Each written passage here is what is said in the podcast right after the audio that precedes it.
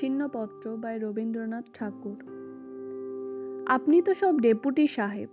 বন্যার মুখে বাংলা মুল্লুকে ভেসে বেড়াচ্ছেন। আমরা কলকাতায় যাচ্ছি, সে খবর কি রাখেন? এই চিঠি এবং আমরা শুক্রবারের সকালের ডাকে কলিকাতায় বিলি হব। আমাদের প্রবাসের পালা সাঙ্গ করলুম। এখানকার অগাধ আকাশ, অগাধ বাতাস, উদার মাঠ, বিমল শান্তি এসব পশ্চাতে রেখে সেই বাঁশতলার গলি, জোড়াসাঁকোর মোড়, সেই ছ্যাকরা গাড়ির আস্তাবল, সেই ধুলো, সেই ঘর ঘর হুড়মুড় হই হই সেই মাছি ভনভন ময়রার দোকান, সেই ঘোরতর হিজিবিজি হজ বরলর মধ্যে সম্পূর্ণ আত্মবিসর্জন করতে চললুম। সেখানে তিন হাজার গির্জের চূড়ো, কলের চিমনি, জাহাজের মাস্তুল নীল আকাশে যেন গুঁতো মারতে উঠেছে। কলকাতা তার সমস্ত লোস্ট্র কাষ্ট দিয়ে প্রকৃতিকে গঙ্গা পার করছে। তার উপরে আবার এক পাঁচিল দেওয়া নিমতলার ঘাট। মানুষের মোড়েও সুখ নেই। এখানে আমরা কজনে মিলে অশোক কাননের নীরের মধ্যে ছিলুম। সেখানে এক প্রকার ইটের খাঁচার মধ্যে প্রবেশ করতে চললুম। সেখানকার সেই লক্ষ লক্ষ কয়েদির সঙ্গে মিউনিসিপ্যালিটির দুর্গের মধ্যে বন্দী হতে চললুম। শুনে সুখী হলেন তো? এতদিন ভুলেছিলেন কিন্তু আজ আবার আমার সেই পর্দা টানা ঘুমটা দেওয়া ঘরটি মনে পড়ছে। কিন্তু কোথায় আপনি? কোথায় আপনার সেই ছাতা পাপস শয্যায়, সেই পুরাতন জুতো যুগল?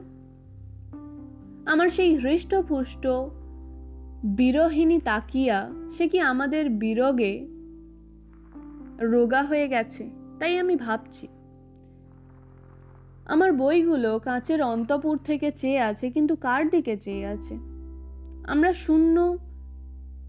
হৃদয়া, চৌকি, দিন রাত্রি তার দুই বাহু বাড়িয়ে দাঁড়িয়ে আছে, কিন্তু এখন তার এই নীরব আহ্বান কেউ গ্রাহ্য করে না। আমার সেই ঘড়িটা টিক টিক করছে, সে বড় একটা কাউকে খাতির করে না। সে কেবল সময়ের পদচিহ্নের হিসেব রাখতেই ব্যস্ত, কিন্তু আমার সেই হারমোনিয়াম, সে সে আপনার নীরব সঙ্গীতের উপর বনাত মুড়ি দিয়ে ভাবছে, ঘড়িটা ব্রাকেটের উপর দাঁড়িয়ে মিছি মিছি তাল দিয়ে মরছে কেন? দেয়ালগুলো তাকিয়ে ভাবছে, ঘরের প্রধান আসবাবটা গেল কোথায়? কলকাতার সেই জনতা সমুদ্রের মধ্যে আমার সেই বিরাহন্ধকার ঘরটিই কেবল বিজন। তার সেই রুদ্ধ দ্বারের ভিতর থেকে কাতর স্বর উঠছে, রবিবাবু রবিবাবু আজ এখান থেকে সাড়া দিচ্ছেন। এই যাই। কলকাতায় ফিরে গিয়ে কি আর আপনার সঙ্গে দেখা হতে পারে না? আপনি কি এখন ইহজন্মের মতো সব ডেপুটি ডেপুটিপুরে প্রয়াণ করলেন? শীঘ্র আর মুক্তির ভরসা নেই। আইনের গলগ্রহ গলায় বেঁধে আপনি কি তাহলে সর্বিস সরোবরে একরকম ডুবে মারলেন? যাক, তাহলে আপনার আশা একেবারে পরিত্যাগ করে আমরা আসমানে বিহার করি আর বলা বলি করি।